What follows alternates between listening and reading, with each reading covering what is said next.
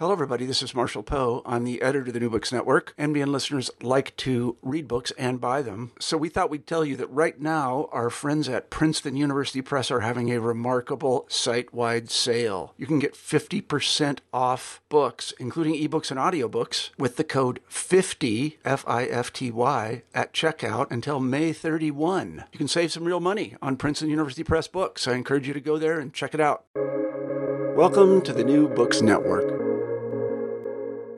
Hello, and welcome back to New Books in Hindu Studies, a podcast channel on the New Books Network. I'm your host, Dr. Raj Balkaran. I have the pleasure today of speaking with Dr. Ayon Maharaj from the Vivekananda University on a, uh, a, massive, exciting new publication on Vedanta, the Bloomsbury Research Handbook of Vedanta, just out this year. Ayon, welcome to the program. How are you? Thank you. How are you? I'm doing fantastic. So, how was this project conceived? Like, how did you put together this this line of contributors, and and, and really, what was the impetus of creating this handbook?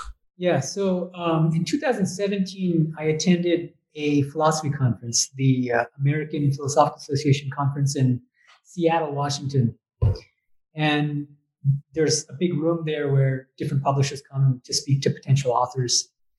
Um, so I was walking around, and I had this idea for an edited volume, actually on something somewhat different. It was my idea was it would have been called something like Beyond Neovid, and the idea was actually quite different um, because one of my main research interests was modern Vedantas like Swami Vivekananda and Sri Aurobindo and Sri Ramakrishna. I had this idea that um, I would edit a volume which would sort of introduce a new scholarly paradigm for thinking about these modern Vedantic thinkers, and um, in polemical opposition to one of the dominant scholarly approaches to these thinkers, which is called the Neo-Vedantic paradigm or Neo-Hindu paradigm, um, popularized by a famous German Indologist named Paul Hacker, and then developed by a number of his followers, uh, which is committed to certain uh, presuppositions which I think are problematic. So it was a much narrower kind of scholarly project, and I approached the uh, commissioning editor in philosophy at Bloomsbury with this idea. Uh, her name is Colleen Coalter. She's a wonderful person and a wonderful editor. And when she heard the idea, she was excited about it. But she said, "You know what? What would be even more um, valuable, I think, for the scholarly community would be if you first just edited a volume on Vedanta in general, and then you can do a second book project on, a, on this kind of uh, narrower scholarly project. But and that was the first. She put the idea into my head actually, so I have to credit her with giving me that idea. And then I thought about it more, and I thought that was really a great idea. And there were a few reasons for that, but one of the main reasons why I thought that um, we need the scholarly community needed a full handbook on Vedanta is that what you'll find is in scholarship on Vedanta, 90, at least um, up to let's say the year 2000 maybe 95 to 98% of the scholarship was actually on advaita vedanta one particular tradition of vedanta at the expense of all of the other most of the other philosophical traditions within vedanta so Vishishtadvaita Vedanta, Madhva Vedanta, Achinta Veda Veda Vedanta, uh, many other traditions, Shuddha Advaita Vedanta. And I felt that there was a real need uh, in scholarship for a handbook that actually addresses the whole range of philosophical traditions within the Vedantic school of philosophy. Um, and the project grew from there. Yeah. Yeah, um, I, I, currently have the pleasure of uh, teaching um, continuing studies learners at uh, the Oxford Center for Hindu Studies, and one of the courses that I, I, I tutor is um, a course called Hindu Philosophy. It looks at Sankhya and Vedanta, um, particularly Advaita, Dvaita, and Vishishtadvaita for the Vedanta component, but there certainly is no shortage of interest in Vedanta. yeah, no, um, no shortage of interest. Uh, uh, it's um, it's it's fascinating discussions, and I'll certainly point students to this uh, phenomenal um, new resource. Thank you. Now, now that you talk about some of the, the strands of Vedanta and the need for highlighting some. Why don't you tell us a little bit about the, the layer of the book or the, or the sections of the book is divided into? Sure. So um, let me um, one way of, get, of, answering that question is, is to start slightly indirectly. Um, let me put it to so to me there are four unique features of this handbook. Um, and each of these features relates to how I structured the handbook. That's why you'll see the relevance to answer your question. So the first unique feature is that instead of just focusing on one particular tradition within Vedanta, it tries to take a more comprehensive approach and to cover, you know, uh, Advaita Vedanta, but alongside that, Vishta Advaita Vedanta, Madhva Vedanta, Shuddha Advaita Vedanta, Achintya Bheda Vedanta, Nimbarka's um, uh, a, a, different school of Bheda Bheda Vedanta, and so the whole range. Um, so that's one of the ways. So um, you'll find that, so the part one, it's, it's divided into five sections. And part one is called classical Vedanta. And in that section, there are four chapters, and there's one chapter devoted to a particular philosophical tradition within Vedanta. So Neil Dalal's article is on uh, the concept of nididhyasana in Shankara's Advaita Vedanta.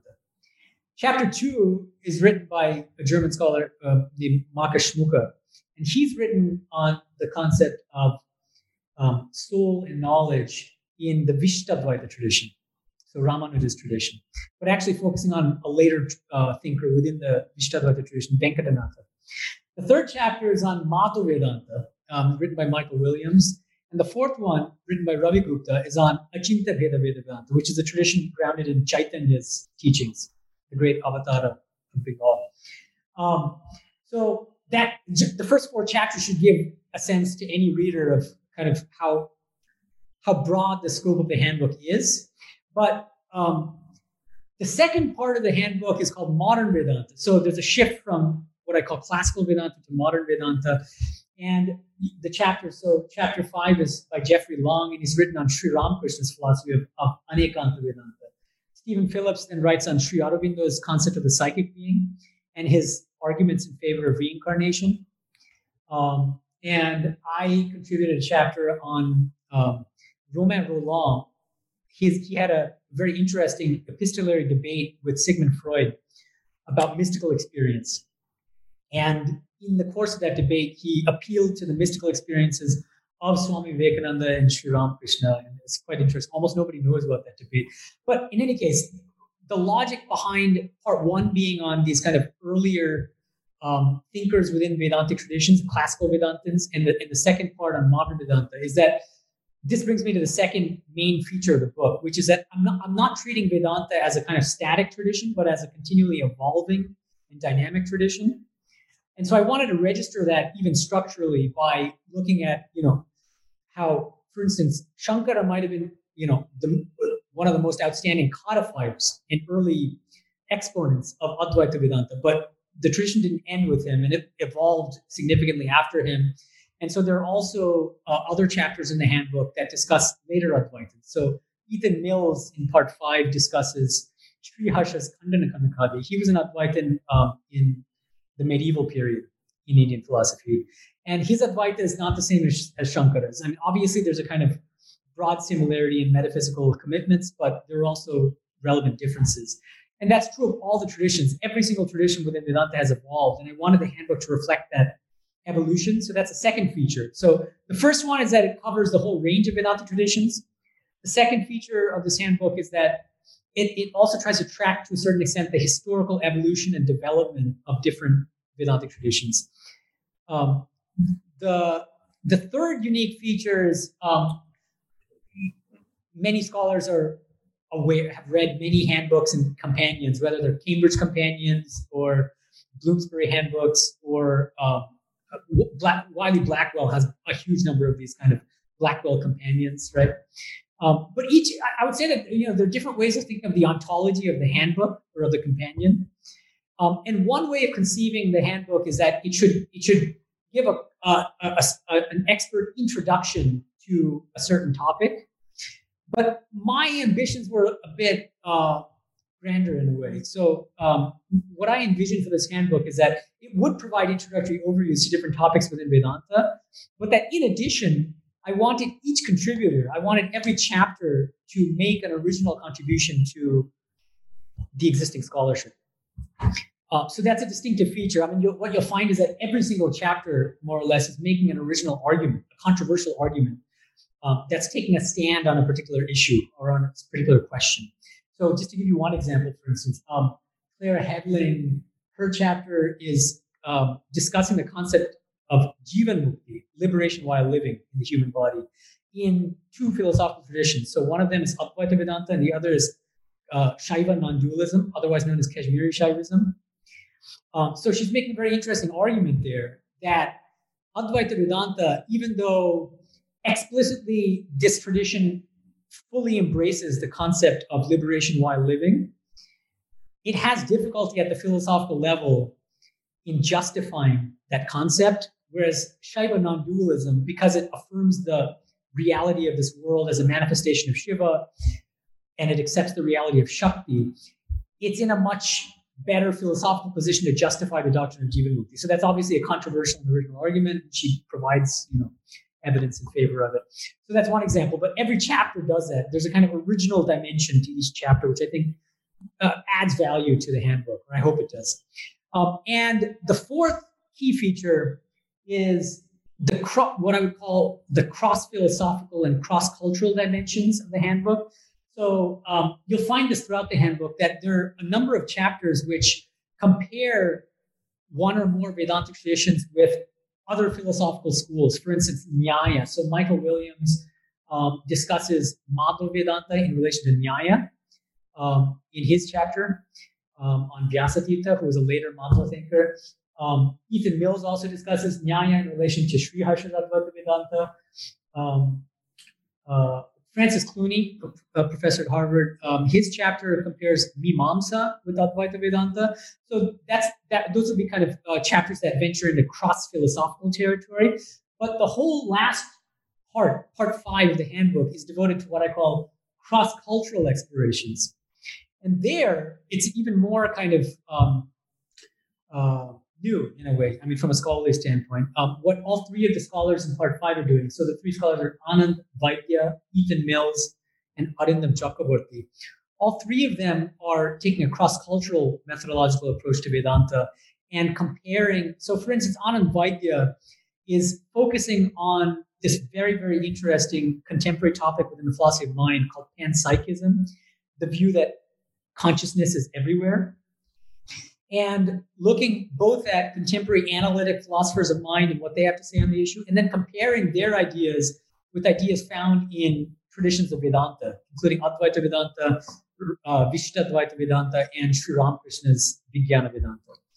Um, and Ethan Mills is looking at uh, Sri Harsha's Khandana He was an Advaita Vedantan.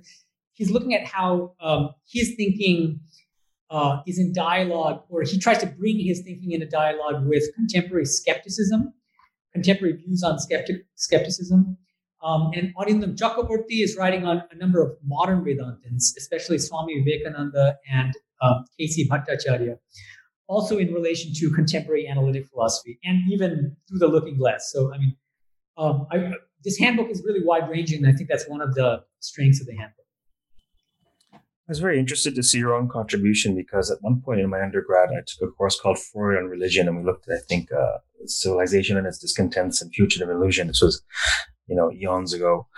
Um, and uh, I was really fascinated with the exchange between um, Freud and Romain Rolland. I actually. Oh, I'm, glad that you actually were familiar with it because a lot of yeah. Uh, well, I know I was just I, I didn't know about it, but I was so taken by it that I did my final assignment on it, and strangely enough, I structured the, the, essay as a conversation between the two, as it would be conversation between the two.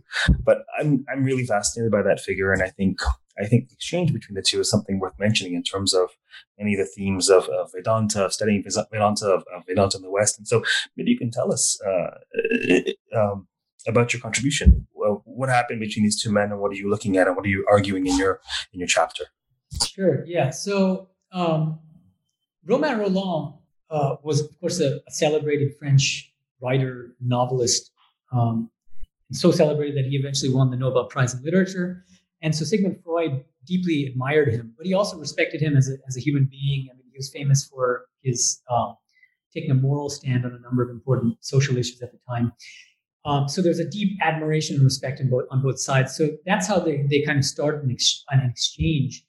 And at the same time that he started um, getting into this epistolary kind of conversation with Freud, Romain Rolland had written, had just written his biographies on Sri Ramakrishna and Swami Vivekananda. So he wrote a book called in, in, in French. Both the books are written in French. La Vie de Ramakrishna, The Life of Sri Ramakrishna, and um, a, a, a, biography of Vivekananda as well. And not just biography, but also kind of a reflection on many of his Vedantic ideas. And so what happened is in his um, one of his letters to Freud, while while he was writing these biographies, or maybe just after he'd written them, I think, um, he wrote to Freud, you know, I just read your book, Future of an Illusion, right? This book where Freud is kind of staunchly atheistic and attacking um, the idea of God and the idea of experiencing God in some kind of mystical state.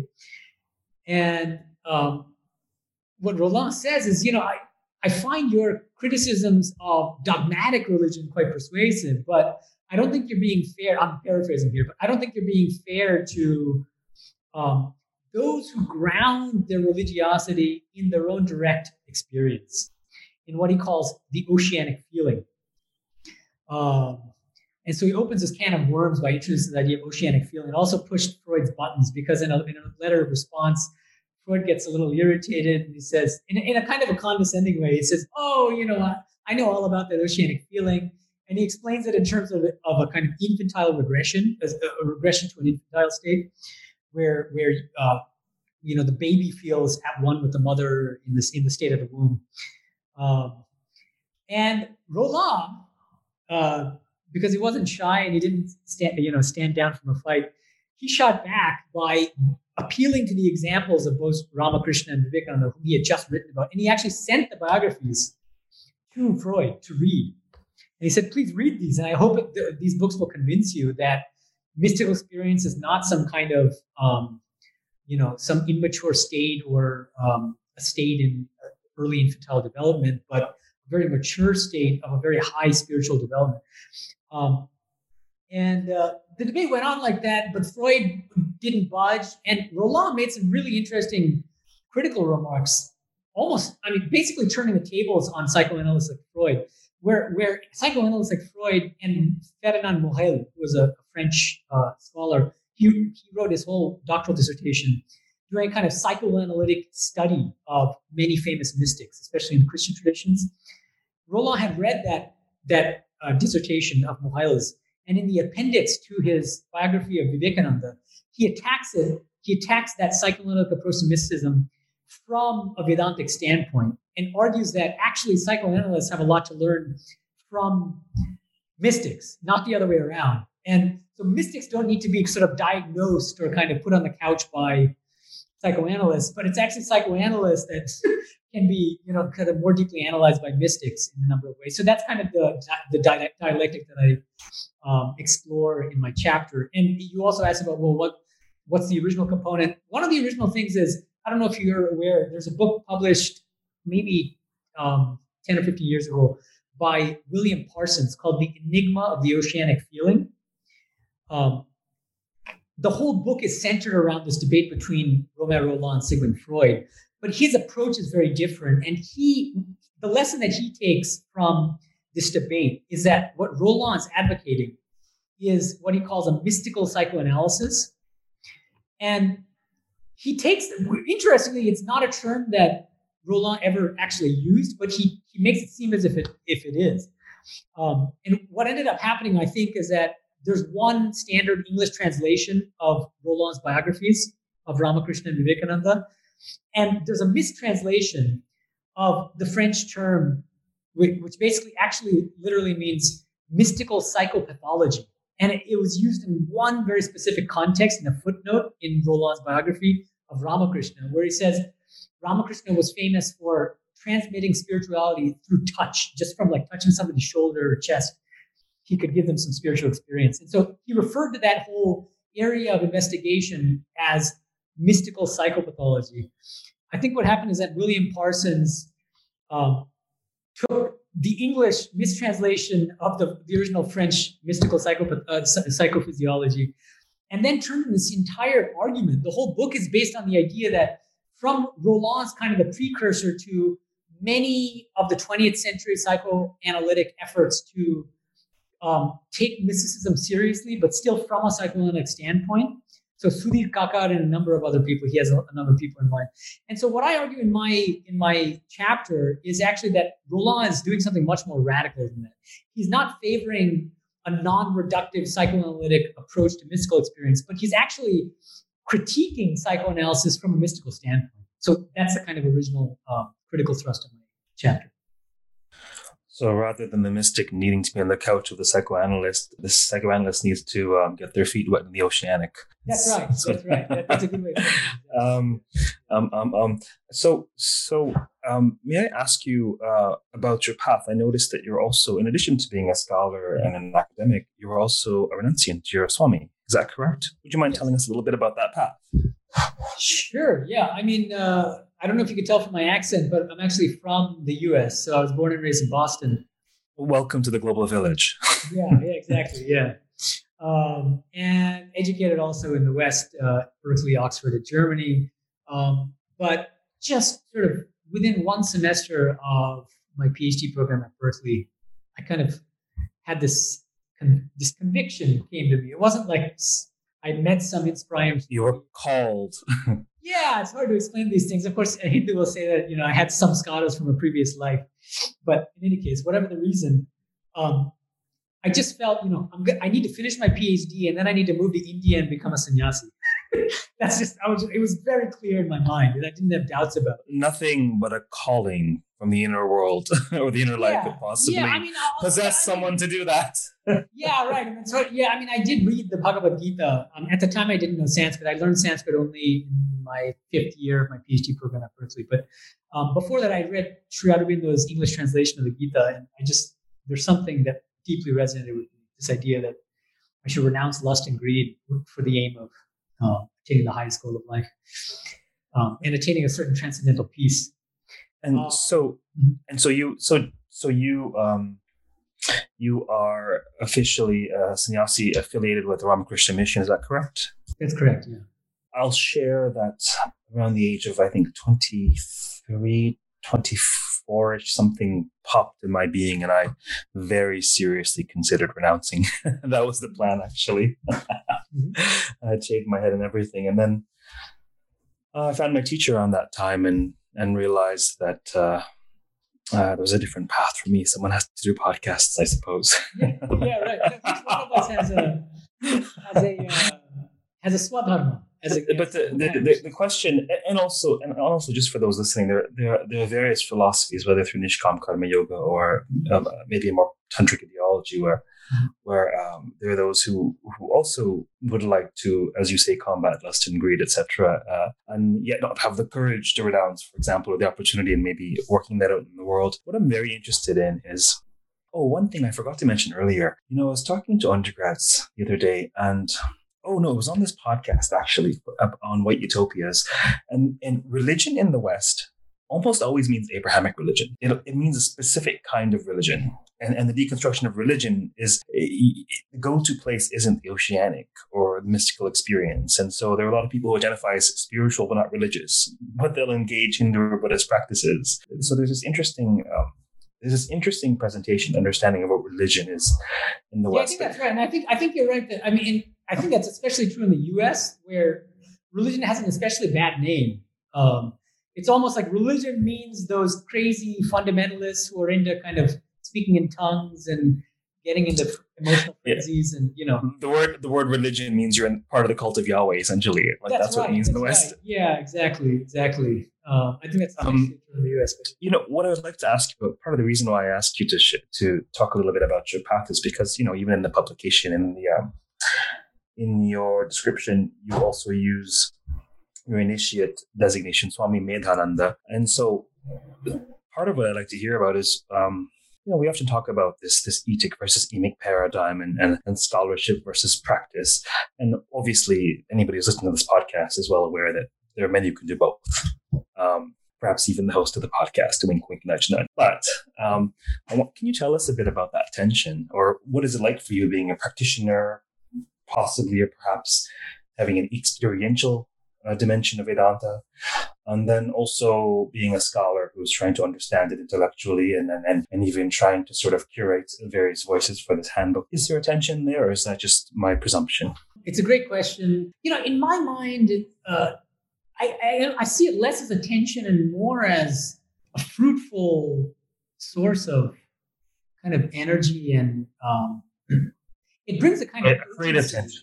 It brings creative tension, also a kind of urgency to the work I'm doing. So just to give you an example, so for instance, before I moved, I moved to India. I got my PhD in 2009 in May, um, and three months later in September, I flew out to India. I got a one-way ticket and I just came to India. Um, but before that, I was initiated into the Ramakrishna tradition by receiving a mantra from a very senior Swami eh, who was uh, the head of this our Hollywood ashrama. His name is Swami Swahananda. And he initiated me. And then I told him I'm going to go to India and become a monk there. And he said, okay, great. Then you can, you know, we have some colleges and there's a new university. You can teach at one of those places. And at the time, I was so disenchanted with academia that I told him, I said, you know, I'd rather sweep floors than do academic work. And I had this idea that, you know, my ego was bound up with my academic work. So, you know, the most spiritual path for me is just doing something completely non academic. And he just laughed. I mean, with that wisdom that you get from being 90 years old, you know, he just kind of said, all right, you'll find your path. Uh, the, the lotus needs the mud, right? Yeah, yeah. So, you know, amazingly, just with, I, he was so kind of liberal. So he didn't say anything. But on my own, within a few months of being in India, I, I was just through different circumstances, I was invited to come to Vivekananda University, which is where i have been for 10 years. And the vice chancellor just said, you know what, just come as our guest and stay for a week and see how you like it. And when, when I stayed for that week, something just clicked. And I what, what I felt was, I said, you know, I thought to myself, I said, I have spent my entire adult life deeply studying um, philosophy and literary theory and criticism, studying books and studying Sanskrit at Berkeley and German.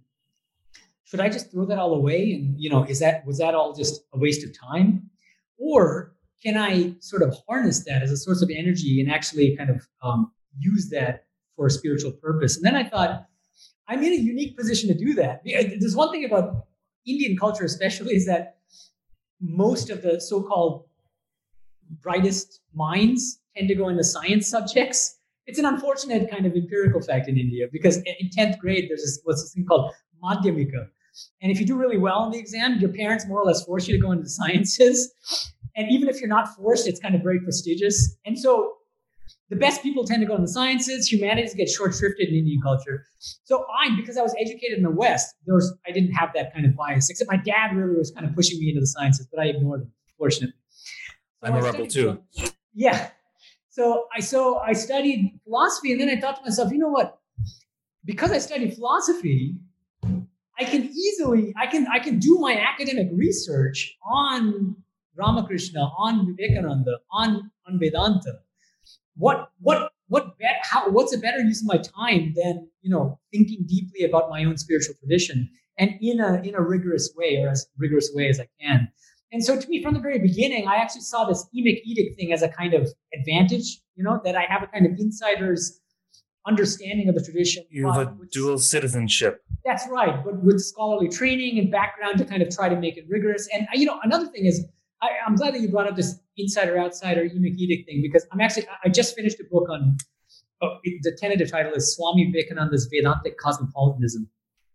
And I'm thinking of adding a paragraph at the very end exactly addressing this emic etic issue because if you read some of the scholarship on Vivekananda and on Ramakrishna, there are a lot of, especially Western scholars, not just Western scholars, it's not fair. I mean, even a lot of uh, Indian scholars, they bring up this issue and they say that, you know, these Ramakrishna monks, they only write hagiography. They use the word hagiography. They say, you know, when they talk about Vivekananda and Ramakrishna, they're also biased. They only just they they only praise them. You know, there's no critical approach. There's they don't adopt a scholarly approach. But we outsiders, we scholars, you know, we're rigorous. We see things objectively. So this idea that the the etic approach is somehow objective, um, third person, unbiased, um, and that the the insider approach is hopelessly subjective or biased or hagiographic.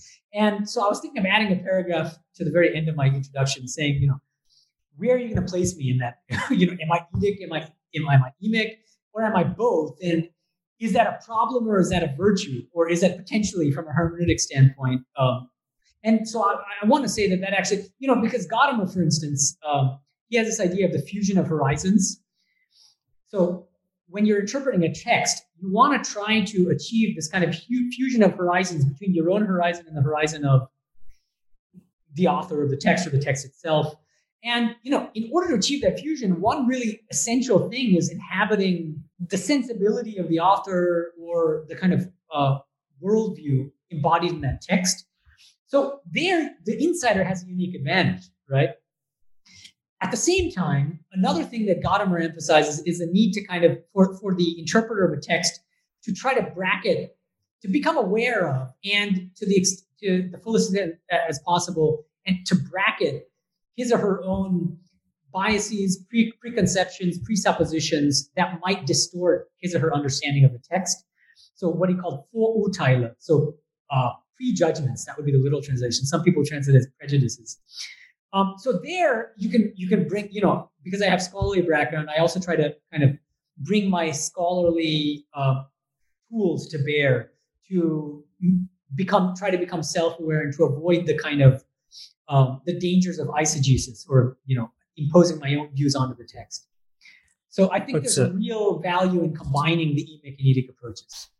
Well, it's sort of I I feel that me personally, my my my my life, my my my career, most of my enterprises walk that line between these two worlds. And so, uh, for me, the, the teaching, uh, the vast majority of the teaching and thinking I do about Hinduism, Hindu studies, is in the space of this podcast, where it's overarchingly an etic perspective. Because, in my view, as citizens of the globe, the etic perspective is the only one whereby we can all stand together to, to, to, examine something, that doesn't mean that one can also have a direct experience or an emic perspective. And, and I think that uh, if you if, if you do it well, those two perspectives very richly richly inform each other, such that even when teaching undergrads, the, the, the stories and the anecdotes and the data that comes from the students themselves and their own experience that we can now all look at from the outside only enriches our perspective.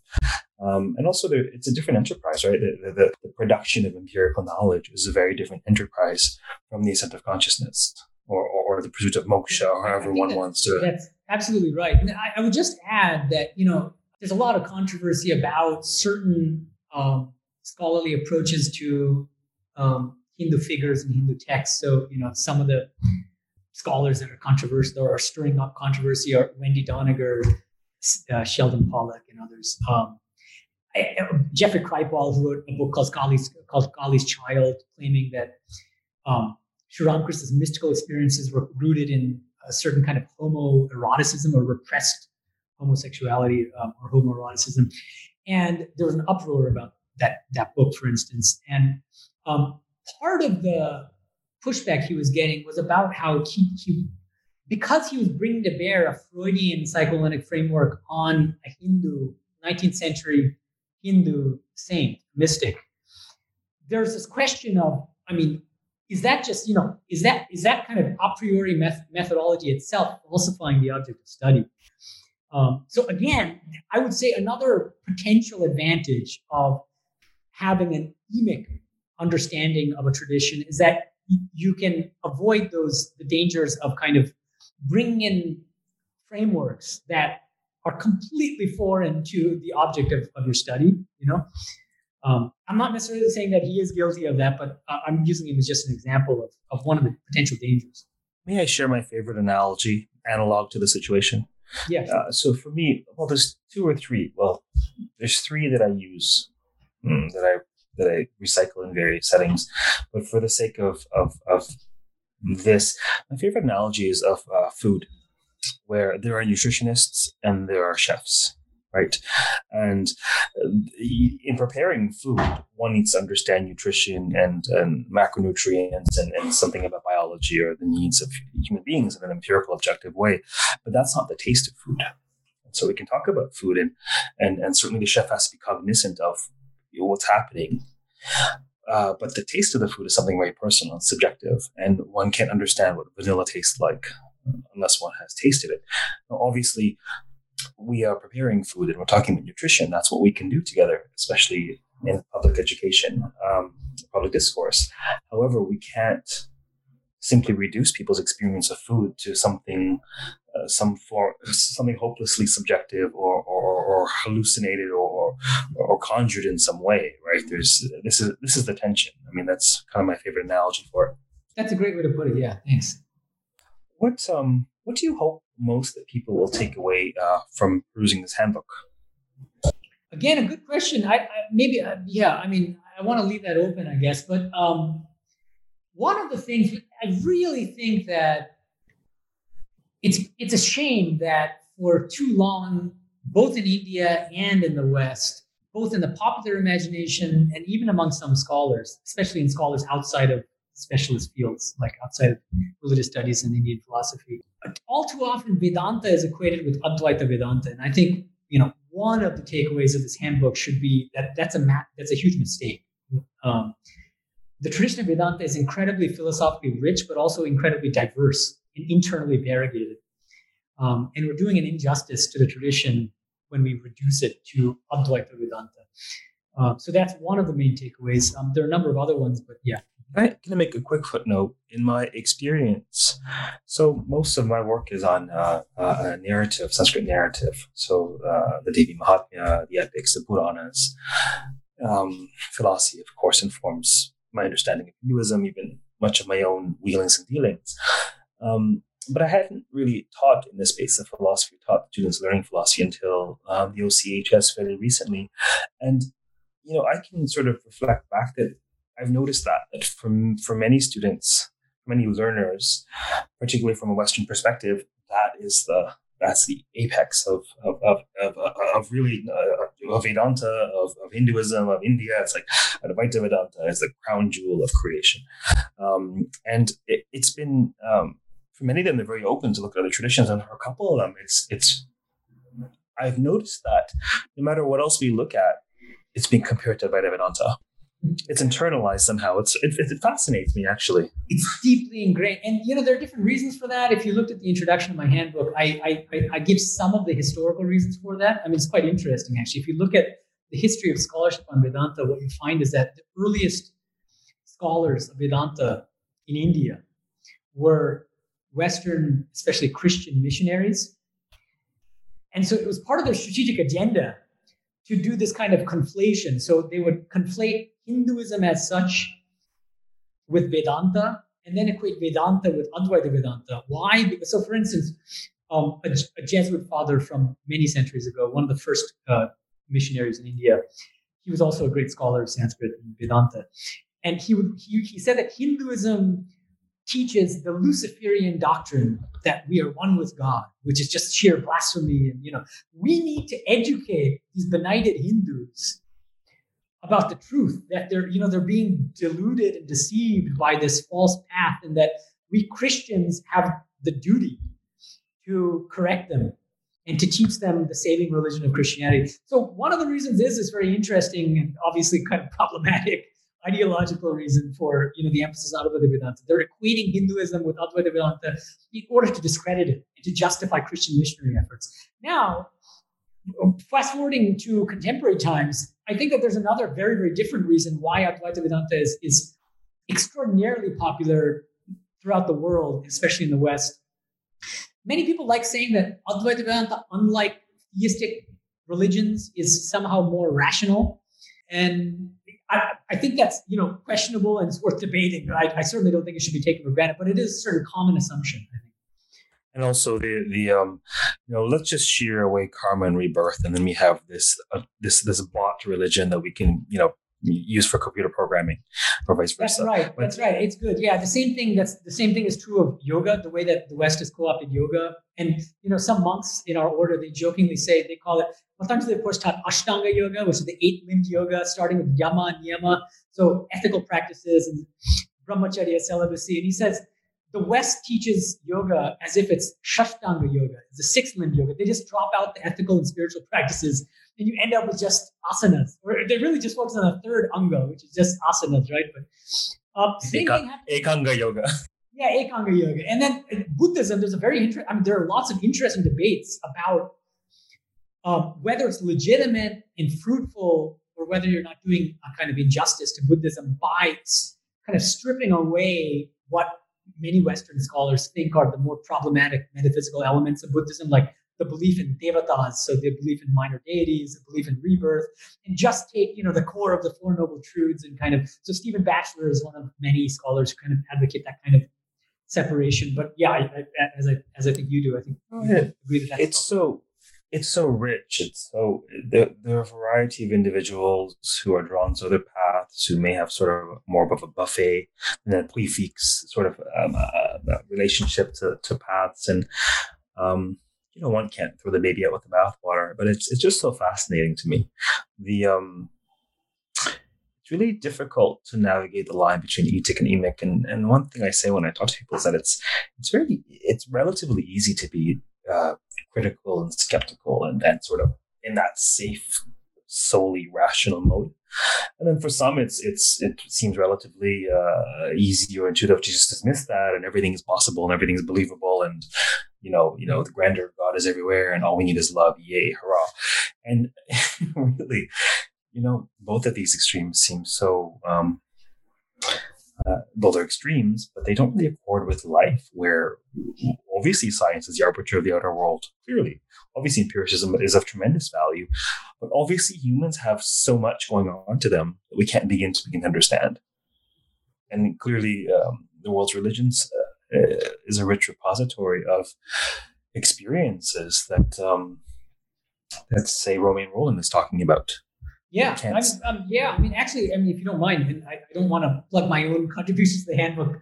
Uh, uh, uh, uh, just so you know, plugging the handbook is why you're here, so I yeah, don't no, mind. that's true, but I, I, I feel guilty about plugging mine, especially. But I, let me absolve you. I used to be a Catholic priest in a previous life. Let me absolve you of your Catholic guilt. You're good. Thank Go. You. All right. Well, let me just briefly mention though that my the other chapter that I, I contributed to the handbook is on Sri Aurobindo's interpretation of the Isha Upanishad, and the reason why I bring it up in this context is that he is, I think, one of the best examples of this kind of of this really subtle and creative thinker who straddles the border between the emic and the etic. Um, and I discussed that in the first or second section of that chapter, where I, I talk about how he's, he he has a, a he wrote an essay called "The Interpretation of Scripture," where he says we need to combine uh, a kind of philological slash scholarly approach to the scriptures, which focuses on the etymological meaning of words, historical context, all, all the kind of you know phil- philological tools that modern scholars use and bring to bear on texts, the, while also combining that philological approach with a spiritual receptivity to these scriptures. Um, and ideally, and this is something that he was in a unique position to do because he was a yogi and also, you know, not just a scholar, but a yogi, but also try to inhabit the text from a spiritual standpoint and to try to share the spiritual experiences that are conveyed in, in those Upanishads or in the, in the Gita. Um, so he's a very good example of, of somebody who, who really straddles that, that middle middle ground between these two extremes. And and the I think the uh, the key there is that to, to, to, use the analogy of the nutritionist and the chef, the nutritionist may be excellent at what they do, but not have a great palate at all. Um, the, the, the, the, like how, how do the tone deaf uh, orchestrate music? Maybe understand music theory. How do the prepubescent, you know, understand something orgasmic? For example, like how it's beyond the realm of the experience of some people to have these experiences, and so it's easily dismissed or explained away or reduced. And one of my favorite kind of sound bites or catchphrases is rigor without like reductionism. Like you can be rigorous, yeah, and still leave space yeah. for something that's that, that that's that, a nice three word kind of um, explanation of my ideal actually as a scholar. Yeah, rigor without. Great. So you heard it here first, ladies and gentlemen. uh, uh, um, rigor without reductionism trademark. no, it's it's it's no no no. You won't steal it. It's my service. It's my seva. It's this is what we're doing. This is what we need to do. This is right. this is the vision of, of, of Hindu studies. This is this is uh, education. This you know when undergrads come to, to, to classes, of course they understand for the most part that it's not priest training or a practice, but. Yeah but but the reductionism is what just really kind of messes with a lot of them. They understand that this is an academic paradigm. Yeah. But I, my sense is many learners, continuing studies, and and and um, undergrads, they're really put off by the reductionism. mm-hmm. because they understand that this stuff means much more to the people that they know and that they're related to and that they see than can begin to be conveyed in sort of a solely historical approach, for example, right? so there's this disjunction yeah, there. No, I mean, you know, this is good because it's also bringing. I mean, I, am in this, as I said, a kind of unique position because I'm in, I'm in an order, a monastic order, um, and at the same time, I'm a practicing scholar, and you know, I actually share the frustrations of both sides in a way, which is interesting, right? So on the one hand, I deeply sympathize with and I agree with the criticisms of those kind of purely etic scholars who kind of poo-poo insiders and um, yeah, bring to bear all sorts of psychoanalytic ideas on, on, on the Hindu figures. But at the same time, I sometimes, you know, when I'm interacting with monks, I sometimes get frustrated with the lack of rigor and where they're kind of sometimes too quick to kind of uncritically um, accept certain stories about the lives of Ramakrishna or Vivekananda or their teachings. And, you know,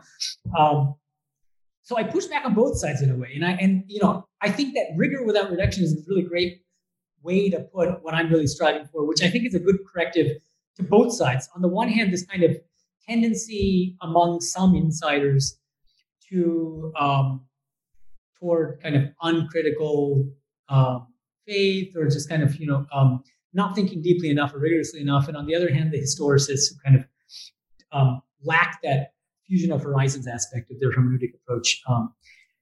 Um, so the middle ground, I think, is what we've we've we've uh, our paths thus far have landed on um, on, on on on opposite ends of of of the sannyasi uh, line. However, there's a great deal of cross pollination there, and that um, some may describe some of my qualities as ascetic, and certainly uh, you are a bona fide scholar. Um, um, um, um, so it's it's it's it's interesting because when I'm among practitioners, you know, my job is to help teach something, you know, like empirical and like what can you know about the text? You know, how is the text composed, or what's uh, what epoch of Hinduism is this text emerging from? What's it trying to accomplish?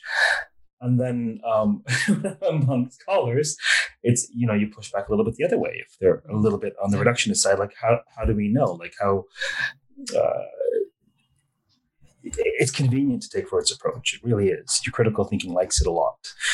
It, it is in accord with so many of the people you meet what they what they report, what they experience. It doesn't accord with one's own experiences, and so where's the line? And it's it's a constant dialectic. But I, for me, I think it's important to always maintain and um, always maintain the rigor in that we're always teaching in the public space from an etic paradigm without an agenda, whatever religion we're teaching.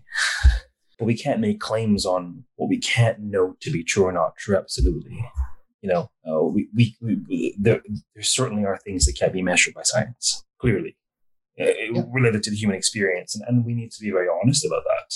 And isn't that the project of the humanities? When did the humanities become hard science, right? Mm-hmm. And that's very crucial. Enough of my pontificating for one day. Is there anything else about the book you wanted to touch on before um, before we close for today? No, I think that uh, we covered most of the bases. Yeah, thank you so much. I had a great time. I'm glad you enjoyed it. So, for those of you listening, we have been talking about the brand new Bloomsbury Research Handbook of Vedanta.